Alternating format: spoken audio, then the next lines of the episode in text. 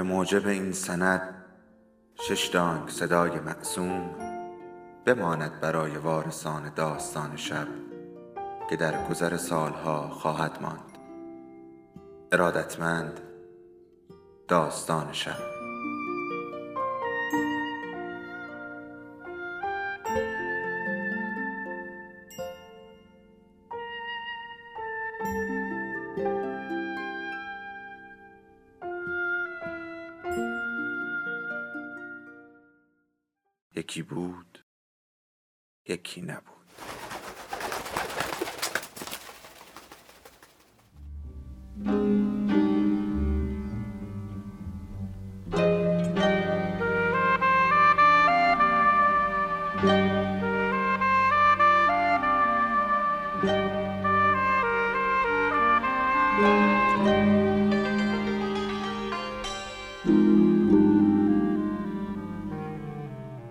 حدیث نفس مهر اولیا. جلد چهارم از چهار پاره مادران و دختران. نوشته محشید امیر شاهی فصل نهم.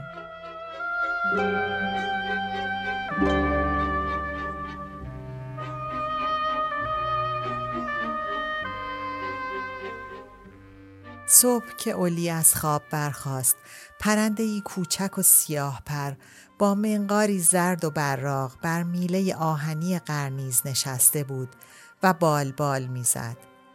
دهانش باز و بسته می‌شد بیان که صدایی از آن برخیزد. منظره می توانست دنباله رویای شبانه ای باشد اما نبود. اولی چشمها را با کف دو دست مالید تا مرغ را بهتر ببیند. در پاریس سوای کبوتر کمتر پرنده کنار پنجره می نشیند. آن هم در فصل سرما. برای کبوترها هم که مدت هاست نان نریختم. شهرداری قدغن کرده است. شکلکی از روی مخالفت با تصمیم شهرداری ساخت و به یاد پرنده ای افتاد که آوازش را در نخستین سفر به گیلان شنیده بود. اولین مأموریت امیر بعد از ازدواجمان. سهره بود یا بلبل؟ هر چه کردم خودش را ندیدم. فقط صدایش را چند بار شنیدم. زیر پنجره می‌خواند از هنجره به نازکی نخ و بر نوتی به برایی بلور که هوا را می شکافت. می رفت و می رفت و می رفت. و درست وقتی که آدم فکر می کرد تمامی ندارد تمام می شد. در جای خالی صدا غم به جا می ماند و خاموشی تا مدتی در دو طرف مسیر رفته آواز دو پاره بود تا کم کم شکاف هم می آمد و سکوت زمینه دیگر آواهای طبیعت می شد. انگار از جنس آب و شیشه بود صدا. شفاف و تیز. بناظری از آن نخستین سفر پس از زناشویی در ذهنش جان گرفت. چنان جانی که گویی هنوز بوی بهار نارنج، رنگ آب دریا، ولرمای غروب خورشید را در مشام و چشم و پوست دارد. هنوز شیرینی معاشقات شوهر را می چشد. عاشق بودیم هر دو به هم. خاطرات طلایی حتی اگر از چنگ حافظه گریخته بود گرد اکلیلش بر نوک انگشتان ذهن رد گذاشته بود. لحظه ای به زندگیش پیش از برخورد با امیر فکر کرد. نافم را به اسم مراد میرزا پسر اموی شازده جان زده بودند. اما من ابدا دوستش نداشتم. پسر داییم جلال میرزا هم دوروبرم میپلکید. اهل لاسیدن هم بود. همیشه منتظر فرصت که ماچی از سر و گردنم بدزدد. اما غیر از اینها زندگی یک نواخت بود. تا دیدار امیر در منزل شمسی در آن تابستان داغ تهران. هنوز به هوای پایتخت خو نداشت. روز چون پتویی پشمین بر دوش سنگینی می کرد و نور ناب چنان عمود میتابید که هاشیه‌ای برای کمترین سایه در پای دیوار نمیگذاشت. خاک آفتاب سوخته چون لبی تشنه در انتظار بارانی بود که نمی بارید و گنبد مسجد شاه چون پستانی خالی از شیر چنان غم زده که روشنای سفید بعد از ظهر تهران هم از پس سیاهیش بر نمی آمد. انعکاس دم خورشید از شیروانی تفته موج گرمای انبوه و یک پارچه در هوا بازتاب حرارت از آجر فرش زمین همه در خاطرش زنده شد. در حیات خانه گلهای نسترن به نقش پارچه میمانست. بس باز شده بود. زیرا آن آفتاب هیچ چیز تکان نمی‌خورد جز یک صفحه دراز مورچه که از تقلا و جنب و جوش خسته نمی‌شد. مگر صفر خانه از گرمای بیرون در امان بود؟ کوره آهنگری خانه نوساز در آن خیابان بیدرخت زیرزمین خنک هم نداشت. رفی نظام و اهل و ایال تازه به آنجا اسباب کشی کرده بودند. کجا بود این خانه؟ خیال می‌کنم خیابان بوزرج و مهری. بله بوزرج و مهری به اسمان افسر رضاشاهی همان که داد همه درخت های کوهن را زدند تا آسفالت کنند و بگویند متجدد شده ایم. چه گرمایی آدم له له می‌زد از کوکو و شامی و پنیر کوزه و ماست کیسه سرمیز روغن بیرون زده بود. از پیشانی منزه سلطنه و دماغ شم سلطنه و سر و صورت شکوه ازم هم همینطور. مشباغر و ملوک که دیگر هیچ از هفت بندشان عرق میریخت.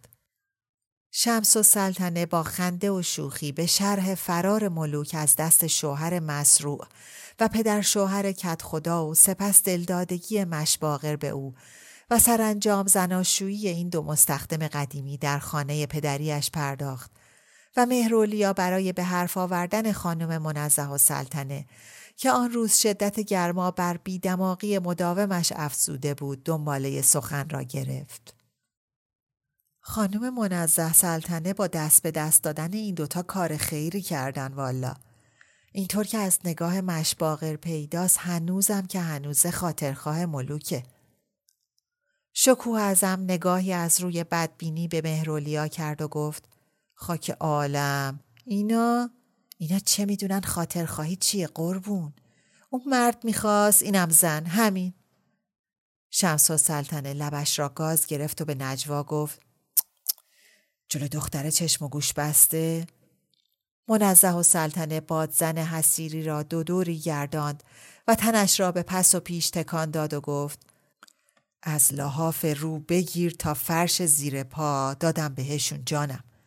ولی ایه کو قدردون گذاشتن رفتن. در آن زمان مشباغر و ملوک خانه و زندگی مستقلی داشتند. اما آن روز برای پذیرایی از دختر امیرزاده خانم خیش متشخص از سفر رسیده به کمک آمده بودند. شکوه ازم در جواب به خواهر شوهر گوشه لب و ابرو را بالا داد و صدا را پایین نیاورد. ده. دخترای حالا مثل عروس قلندرا هم چششون وازه هم گوششون قربون. سرشون بو قرمه سبزی میده. از خط و ربط مهرولیا بحث و جدلی که در محفل و مجلس می کرد و شعر و ترانه ای که گاه و بیگاه می سرود در خانواده زیاد صحبت شده بود. شکوه ازم بعد از آهی پر سر و صدا ادامه داد.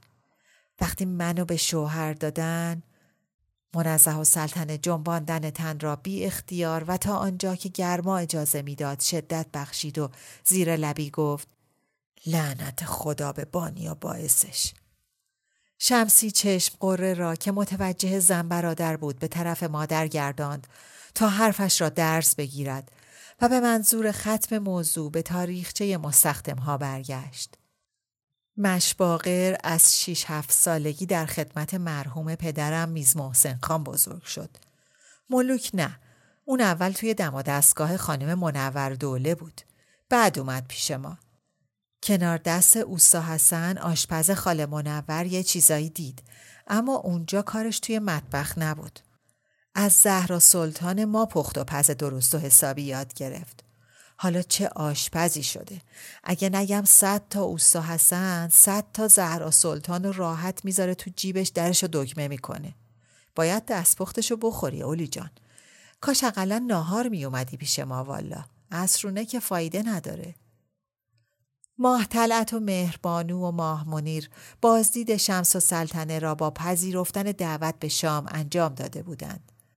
اما مهرولیا که به خانه تهران سردار مفخم وارد شده بود به علاوه با این دسته از اقوام نزدیکی چندانی نداشت حسابش را از خواهران جدا کرده بود به وقت چای عصر آمده بود و گرفتار گرمای روز بود پیش از آن که اولی به تعارف شمسی پاسخ بدهد شکوه ازم که در این مدت نگاه تیره و خیرش را از مهرولیا نگرفته بود.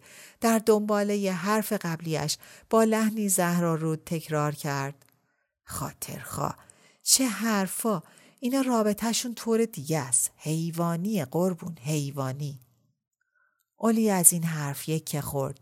بر صندلی جلوتر نشست و با حرارت گفت مقصود و درست نمی‌فهمم خانم شکوه ازم. یعنی شما معتقدین که من و شما احساسمون بیشتر از ملوک و مشباغره؟ خیلی از شما تعجب می‌کنم.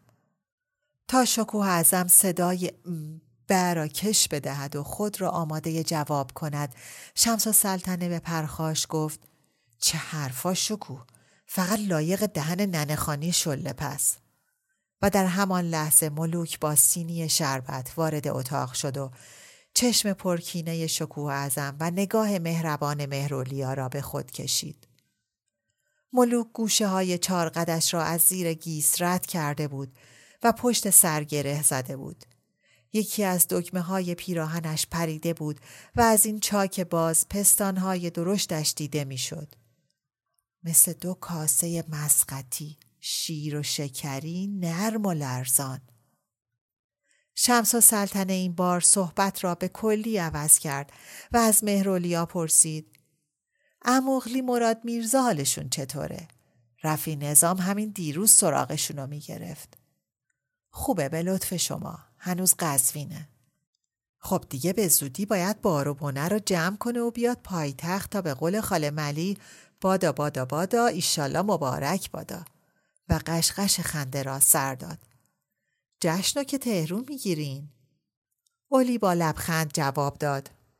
راستش خانم شمس و سلطنه من فعلا قصد شوهر کردن ندارم. شکو ازم با بیشتر بالا دادن گوشه ابرو گفت الله ربی.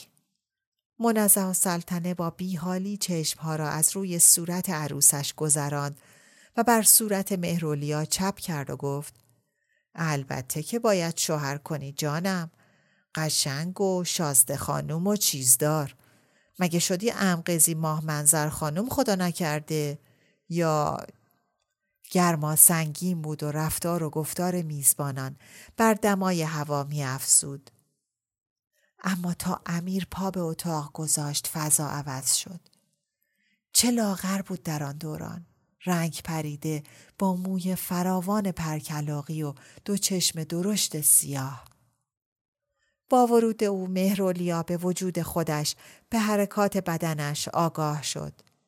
به دست و نحوه گرفتن لیوان شربتش، به طرز نشستن و پا روی پا انداختنش، به مدل مو سایه حاصل از چتری زلفش، به بلوز وال زنگاری و سنجاق سینه فیروزش.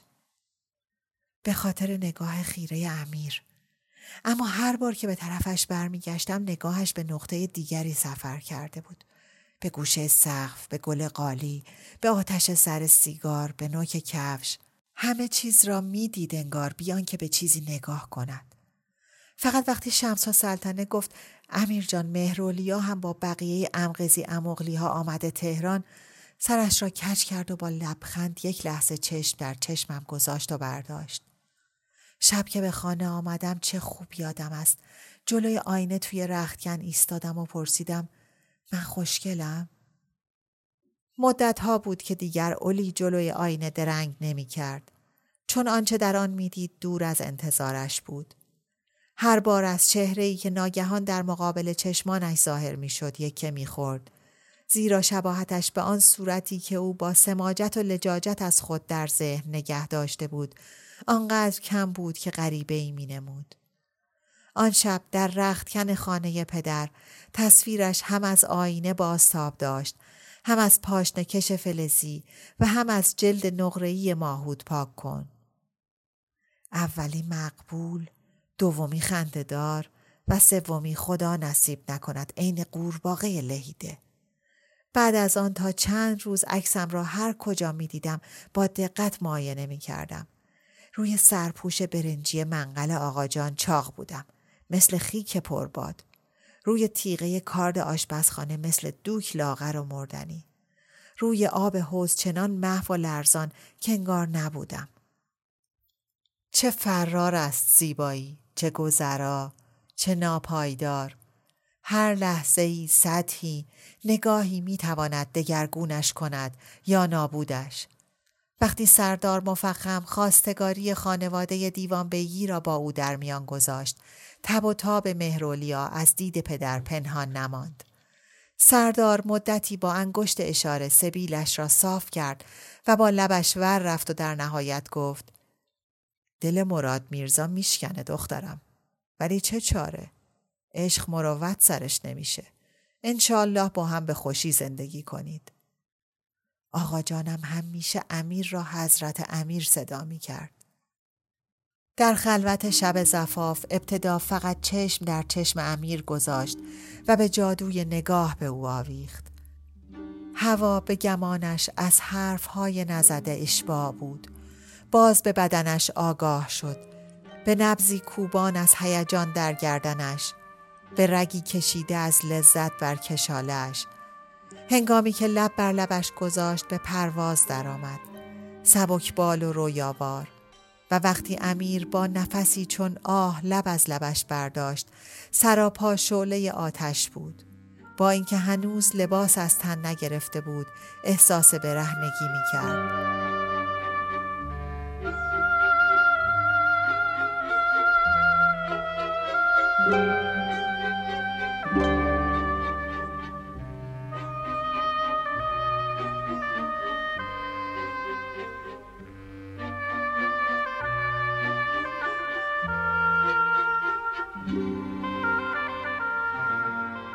صبح هنگامی که چشم گشود سر بر سینه همسر داشت.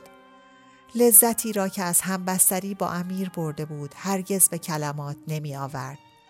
نمی توانست. نمی توانست از نوازش هایی که کرده بود و پذیرفته بود سخنی بگوید یا بدن بیتاب و معصومش را در بستر وصف کند یا برق و رنگی را که رضایت از همخوابگی بر رخسارش نشانده بود با واژه ها بپرورد. زنها نمی توانند آلمن و آمدن به جزئیات عشق بازی فکر کنند. به راه و روشش. چه می‌دانم به فوت و فنش چون با احساس سر و کار دارند. برای مردها گفتنش آسانتر است. اما اگر بگویم بانو از کوره در می رود. چرا؟ مگر اینجا هم مسئله زور بازوست؟ زبان تو از مردها قاصرتر است؟ لغت به اندازه آنها در اختیار نداری؟ نه صحبت این حرف ها نیست. شرم و حیای زن مگر می‌گذارد حرفم تمام شود؟ خودش تمامش می کند حیا حکم می کند که زن از عشق حرف نزند ها؟ واقعا که. از این پرت ها جلوی نوه ها نگویی ها اولی به گیست می خندن. نوه ها غلط می کنن. چشمم روشن. اصلا من معتقدم که عشق و عشق بازی در کلمات نمی گنجد سرتق خانم. من مال دوره دیگری هستم. با شم و پیسوس بزرگ شدم. نه با نئون و چراغ برق. در ایلان به لامپ می‌گویند تخم ادیسون. شنیده بودی اولی؟ با این حرف ها مرا میخنداند. ولی در واقعیت این است که من در نور گردسوز و چراغ زنبوری درس خواندم. دوره ما سنار و یک عباسی پول بود. با یک تومن و دو تومن هزار کار می‌شد کرد. در آن زمان دخترها خانه می نشستند و همه مواظب بودند که رویشان را آفتاب و محتاب نبیند. حالا دخترها اول صاحب بچه می شوند و بعد شوهر می کنند. ببین تفاوت راه از کجاست تا به کجا. وقتی مهرولیا بر لبه تخت نشست، پرنده پرسیاه تک سرد، مدتی بود بر بام دیگری پریده بود. چشم اولی لحظه ای بر نیز پی مرغ رفته گشت و ذهنش باز به سفر گیلان بازگشت. بخچه و بسته و مفرش و هزار بیشه همه را بار زدیم و اتومبیل به راه افتاد. از میان زمین سرسبز و در هوای شاداب بر بلندی کوه و کرانه رودخانه و شیب در روستاهای خشتی در قبار شفاف درختان تبریزی زمردین به نظر می رسید. مرغهای دریایی چون آخال چوب از روی آب به پرواز در می آمدند و در زمینه سیاه و خاکستری افق گم می شدند. سکوت شب کنار دریا به جرفای خود دریا بود. راه رفتن در ساحل در روزهای ابری چه آرامشی می آورد و کشف رمز آن رازی که در بچگی فکرم را به خودش مشغول کرده بود چه کیفی داشت. بوت را در تالار آقاجان دیده بودم و مشابهش را در امارت کلاه فرنگی شیخ الاسلام. خدا می‌داند چند بار از خودم پرسیده بودم چطور باد رنگ به این بزرگی را توی شکم بطری دهان تنگ و گردن باریکی گذاشتند. در امارت کلافرنگی شیخ الاسلام بود یا در کوشک سالار معتمد. یادم نیست. نه خیر. بطر عرق در خانه سالار کجا دیده می‌شد. حتما آن را بر بسات مشروب اسخر پسر شیخ الاسلام دیدم نه در خانه سالار. بله حتما. وقتی از روسیه برگشت همه صدایش می‌کردند موسی و اسقر. در آن سفر و در گیلان دیده بود که تنگی را به شاخه درخت تورنج میبندند و سر شاخه را که جوانه میوه بر آن فقط آبستی است به درشتی یک فندق در تنگ میخمانند تا تورنج در دل تنگ رشد کند و وقتی میوه شکم تنگ را انباشت شاخه را از درخت می‌برند. چرا از هیچ بزرگتری قبلا نپرسیده بودم؟ هوای اتاق سرد بود و بوی نفسهای شبانه اش را داشت. مهرولیا مدتی به درشت دندان مصنوعیش نگاه کرد که نیمه باز سفید با لسهی پشت گلی در لیوانی پر آب شناور بود. با بیحسلگی گفت به ما تحت عنابی خودت بخند. بعد زبانش را بر پوست لخت فکش لغزاند و زیر لب خواند. مرا بسود و فرو ریخت هرچه دندان بود. نبود دندان لا بل چراغ تابان بود. سپید سیم رده بود و در و مرجان بود. ستاره سحری بود و قطره باران بود. سوت سینهای مکرر را بی آنکه شنیده باشد حس کرد. از جا برخاست و به حمام رفت. رسوب قرص پونه ای را از دندانها شست و دهان را از آنها انباشت. خطوط صورت بیدندانش که به انگشتی پیر شده در آب میمانست بدل به چین خوردگی قیماق ماست شد. پس از شستشوی دست و صورت لباسش را که چون داهل جالیز بر چوب رختی از لبه گنج آویزان بود پوشید و به منظم کردن تختش پرداخت. وقتی آزم آشپزخانه بود صدای زنگ در خانه پیچید. از تلفن پستو که مدتی بود به کتابخانه تبدیل شده بود جواب داد. سلام عرض کردم خانم. اولی از پشت بلند گوی تلفن صدای قباد را که به فریاد حرف می‌زد شناخت و گفت او فرزید برزو جان ابراهیم اب قباد سلام آقا جان چطوری؟ به مرحمت شما زنگ زدم خدمتتون قبل از خداحافظی. مهرولیا که در حال از این گوش به آن گوش کردن گوشی بود فقط خداحافظ آخر جمله را شنید و با تعجب پرسید هنوز هیچی نشده؟ تلفن کردی بگی خداحافظ همین؟ و گوشش را برای درک مفهوم محکمتر به گوشی چسباند. حق خنده قباد از میان لبان بسته بیرون زد و با تک صرفه ای گفت نه خیر عرض کردم قبل از خداحافظی. در واقع اول هفته دیگه مسافرم. اولی ابروها را بالا داد. این قباد حواسش جمع است. همیشه حواسش جمع است. هر لحظه به منظوری زندگی می کند و هر روزی را به مقصدی به شب می رساند. ها بازم آزم تهرانی. بسیار خوب به سلامت. چه مدت میمونی؟ قباد جواب داد. والا نمی‌دونم. در حرف زدنم مثل خندیدن و خرج کردن مختصد است. اونجا که تکلیف آدم معلوم نیست. خودتون که بهتر می‌دونین تا چقدر کارا طول بکشه. بعدم اگه یه دفعه نگن آدم ممنوع خروج شده و بذارن زنده بیاد بیرون. مهرولیا فکر کرد. بدان همه ساخت و پاخت ها را کرده و همه دوز و کلک ها را چیده است و می رود. قاب قمارخانه است این قباد. محازا می خواهد تظاهر کند که خطر می کند. چرا نمی تواند حرفش را رو راست و بیمن نمون بزند؟ اینقدر نخیر و بله و چه ارز کنم و اطلاعی ندارم قاطی حرفها می کند که مطلب می شود پر از سوراخ و سنبه. عینه لباس پشمی پیتک زده. و به صدای بلند گفت نه خیر با شما کاری ندارن. هر وقت بخوای میری جانم هر وقتم بخوای برمیگردی. قباد سینه را صاف کرد. مزاحم شدم چون شهرزاد قرار بود سجل خواهرها و سندار و جلوی زبانش را فورا گرفت و خودش را تصحیح کرد و بعد از صاف کردن مجدد سینه با صدایی بلندتر گفت شهرزاد یه پاکت قرار بود به اسم من بذاره خونه. اولی اسباب روی میز تلفن را وارسی کرد. یک دست مجله و نشریه قدیمی، چند کتاب که به قفسه ها بر نگشته بود و یک کلاسور دودی رنگ که رویش برچسب خورده بود شهربانو. اولی لای مجلات و کتاب ها و داخل کلاسور را از نظر گذراند. پاکت به اسم شما؟ نه اینجا چیزی نیست. حتما تو آپارتمان خودشه. شایدم با خودش برده اداره. تا چند لحظه قباد جوابی نداد. نظر مهرولیا را راجع به این داد و ستد می دانست.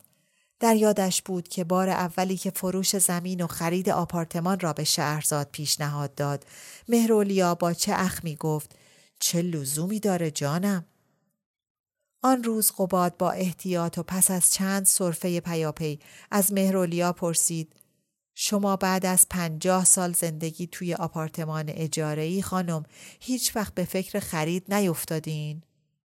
اولی جواب داد خیر برای چی؟ برای کی؟ میفرمایین یه وجب جا بخرم که مالک به حساب بیام؟ حسرت به دلم کچل خدیجه سوروسات بچگی و جوانی هنوز با من آقا جان و فکر و خیال من و شکر کسی نمی‌تونه قصب کنه یا مصادره کنه و گویی تصویر خانه پدری پرده مخمل و پشت دری تور راهروی مزین به عکس و پرده نقاشی آینه کاری تالار و گچبری سقف چوب خراتی شده دارفسین و شیشه رنگی پنجره که بازتاب نور از درونش یاقوتی و زمردین و فیروز فام بر دیوار میافتاد. چون دم تاووس در مقابلش چتر زد و حلقه های تیره که بر این پر رنگین بود چون دهها چشم بیدار به او نگران ماند. خانه آنجا بود. جایی که در آن زاده شده بود و می‌خواست در آن خاک شود. کامل به طرف دامادش برگشت و خواند با آنکه جیب و جام من از مال و می توهیست آقای عزیز ما را فراغتی است که جمشید جمع نداشت بله قباد که خودش را روی صندلی کوچک کرده بود برای رفع و رجوع صرفه ای کرد و گفت نه خیر عرض کردم شاید مختصری رفاه بیشتر. ولی مهرولیا فرصت تمام کردن جمله را به او نداد. اگه این چیزا برام مهم بود جانم ارث و میراسم و ول نمی کردم به امان خدا که چیزایی که شاه نتونست بخوره قوم و خیشای نادرست به کمک ملاها بخورن. و نگاه تر و تیزتری به قباد کرد که او را به دورترین نقطه مبل راند و شهرزاد را که به قصد پادرمیانی نیمخیز شده بود با اشاره دست بر صندلی نشاند. من آقا جان با انگیزه های دیگه ای از وطنم کندم. اموال پدرم، زمینای امیر، دار و ندار خواهرم و که من وارثش بودم اون دوره و این دوره بردن و خوردن. اما جنگ من با این حضرات برای مال و اموال خودم نیست. نه، من با دزد به طور کلی در جنگم.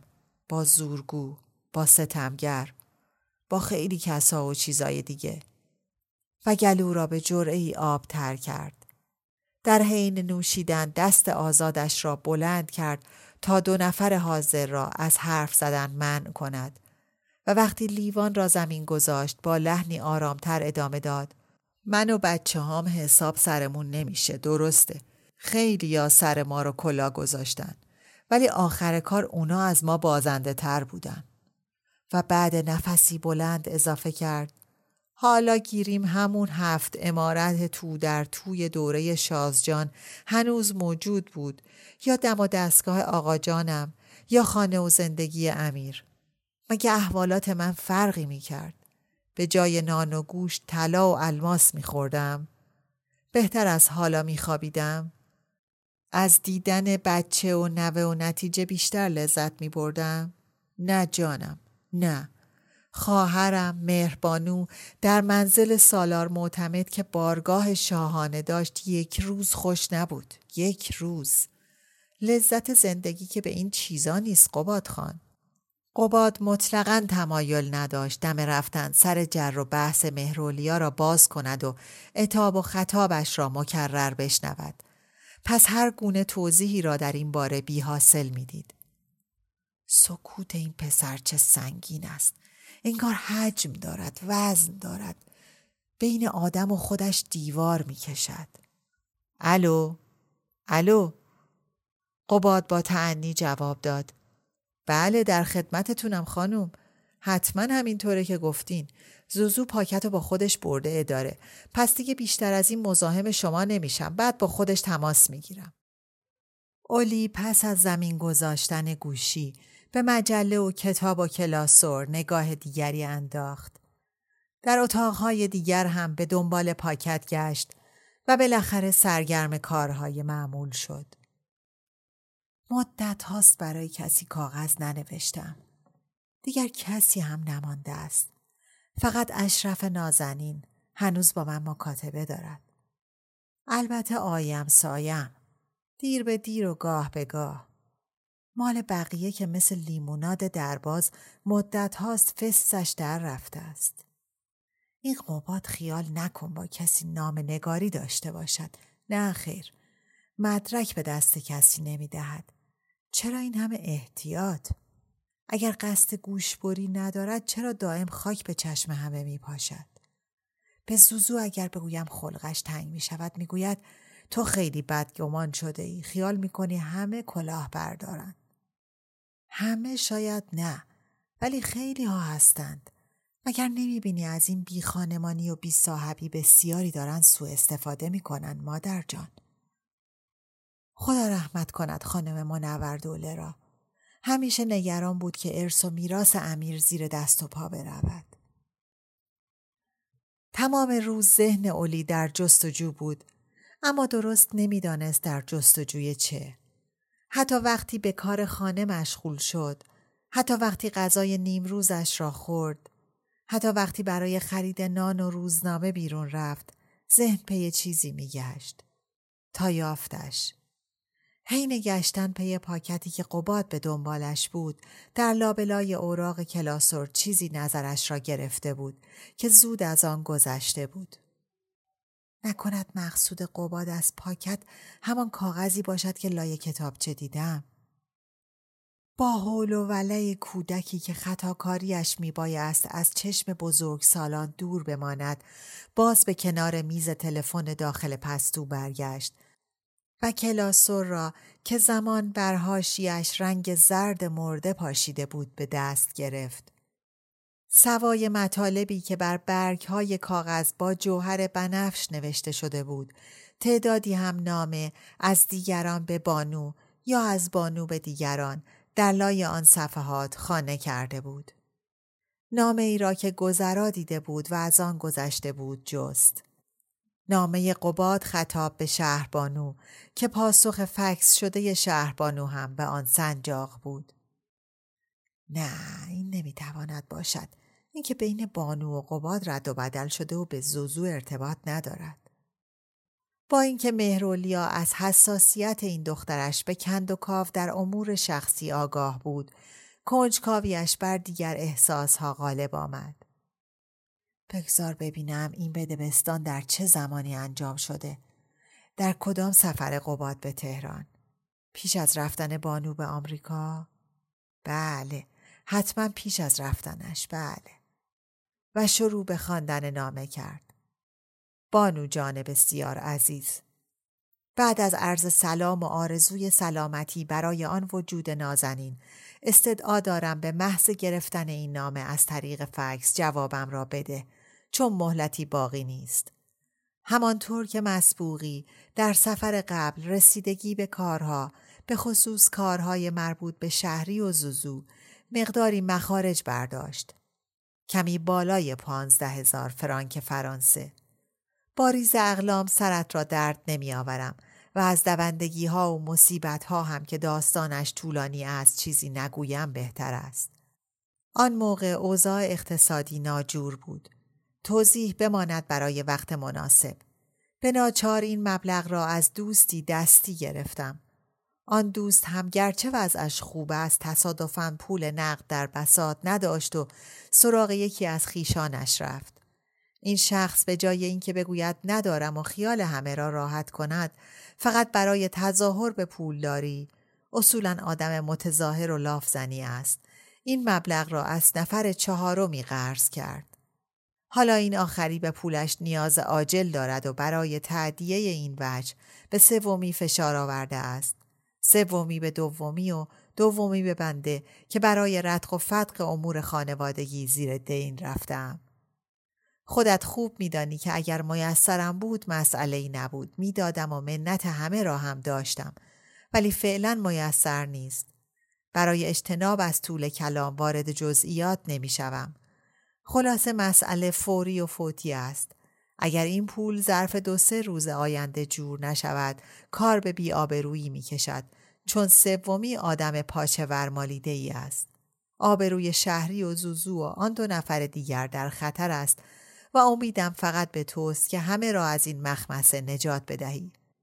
چون شهری که مسافر است و به اصطلاح کل مجنون و فکر کردم زوزو را با همه گرفتاری هایی که دارد نباید ناراحت کرد. البته اگر لازم بدانی می‌روم سراغ زوزو ولی مطمئنم که مشکل مثل همیشه به همت تو برطرف می شود. از اینکه برای رفع دردسر مزاحمت می شوم حقیقتا روسیاهم. منتظر فکست هستم قباد به قربانت. مهرولیا نامه را یک بار دیگر خواند و با هرس فکر کرد.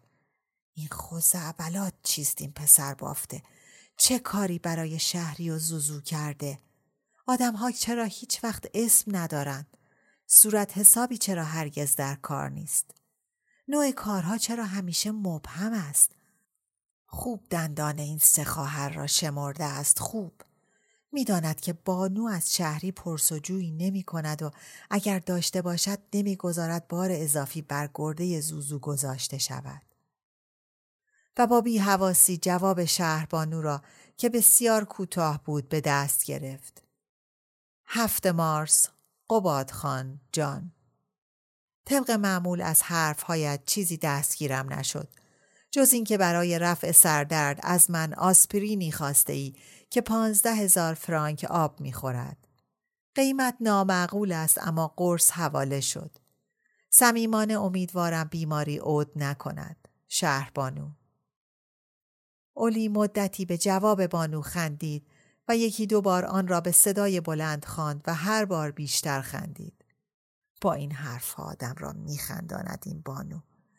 قباد را بهتر از زوزو می‌شناسد. دستش را خوانده است. هرچند در جوابش فقط به گفتن متلکی قناعت کرده. بدان به زنش هم نامه نوشته و از او هم پول خواسته. راستی چرا این شهری از خودش خبری نمی‌دهد؟ معلوم نیست قاهره ماندنی است یا خیر.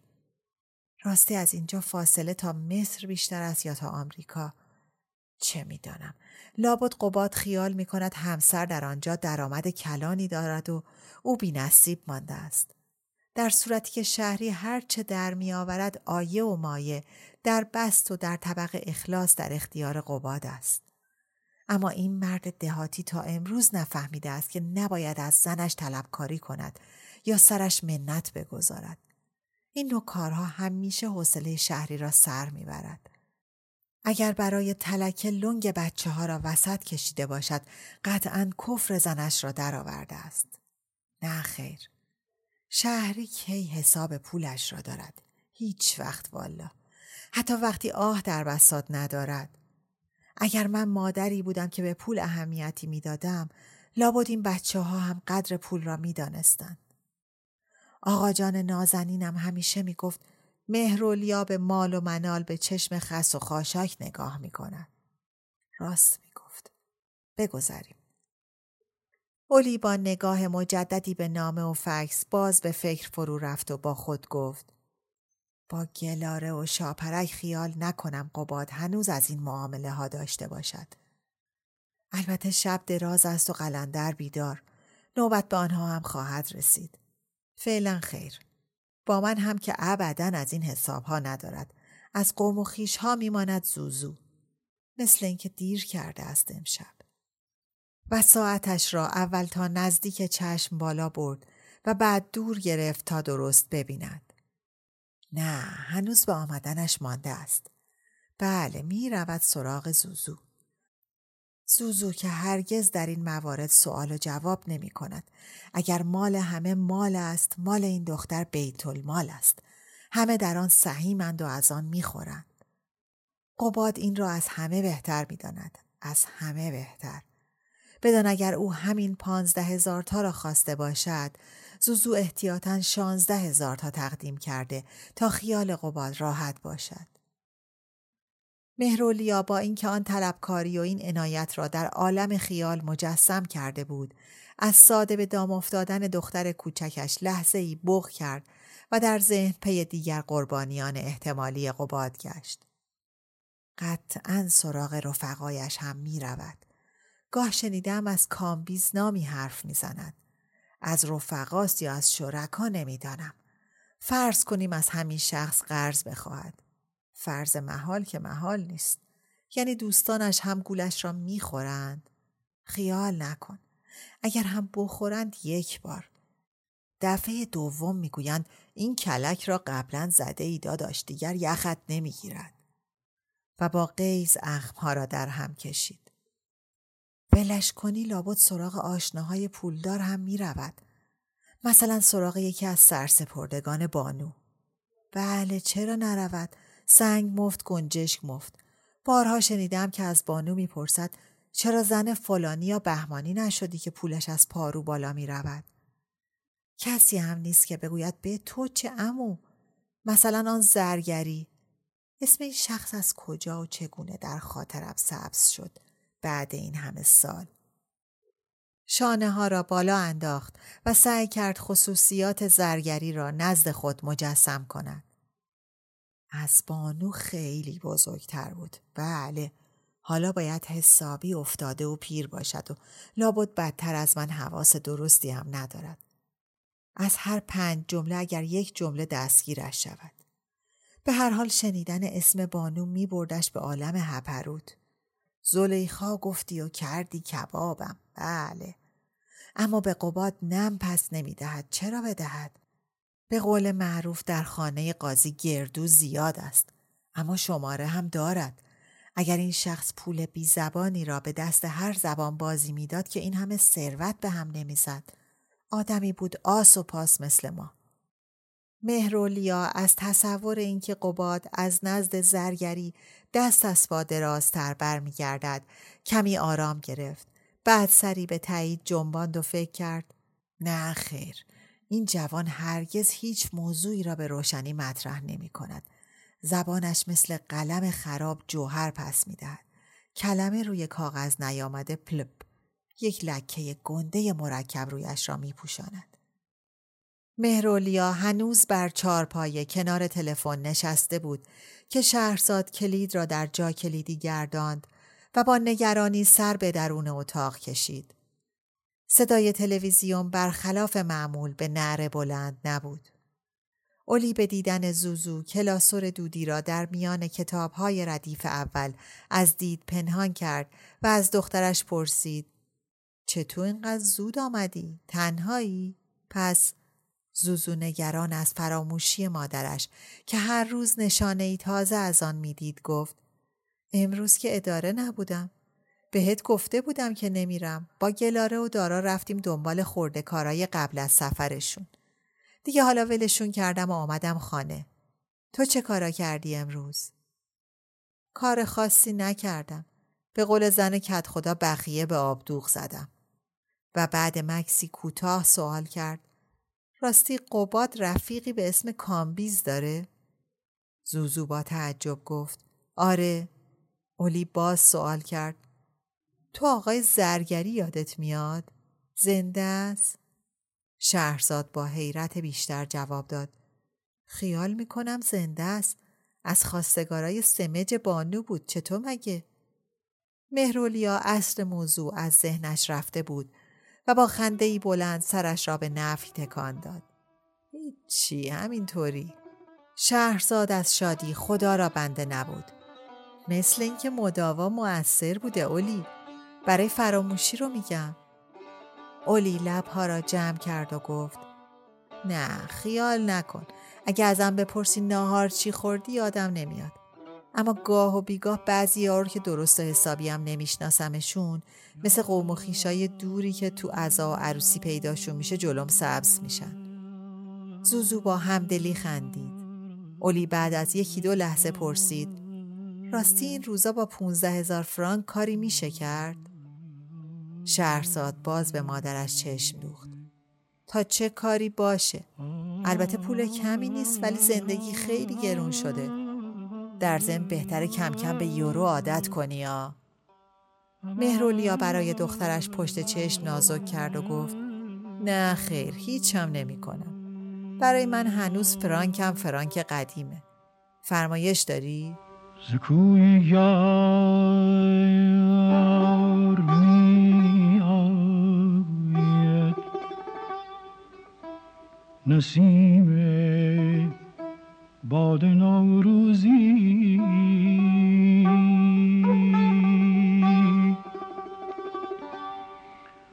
از این با در مدد خواهی چراغ دل بر فروزی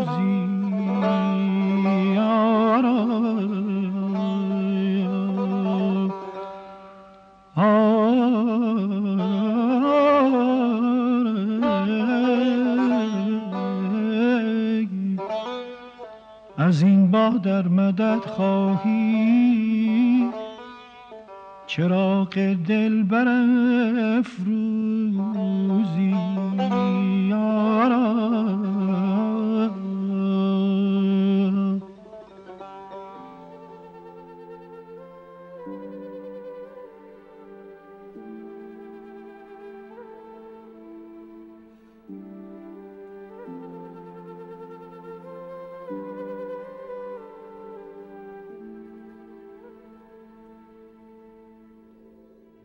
داستان شب بهانه است.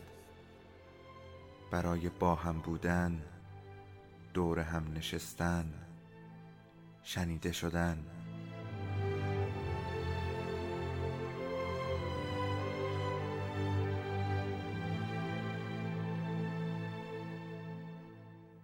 صدای افسانه ها رو میشنویم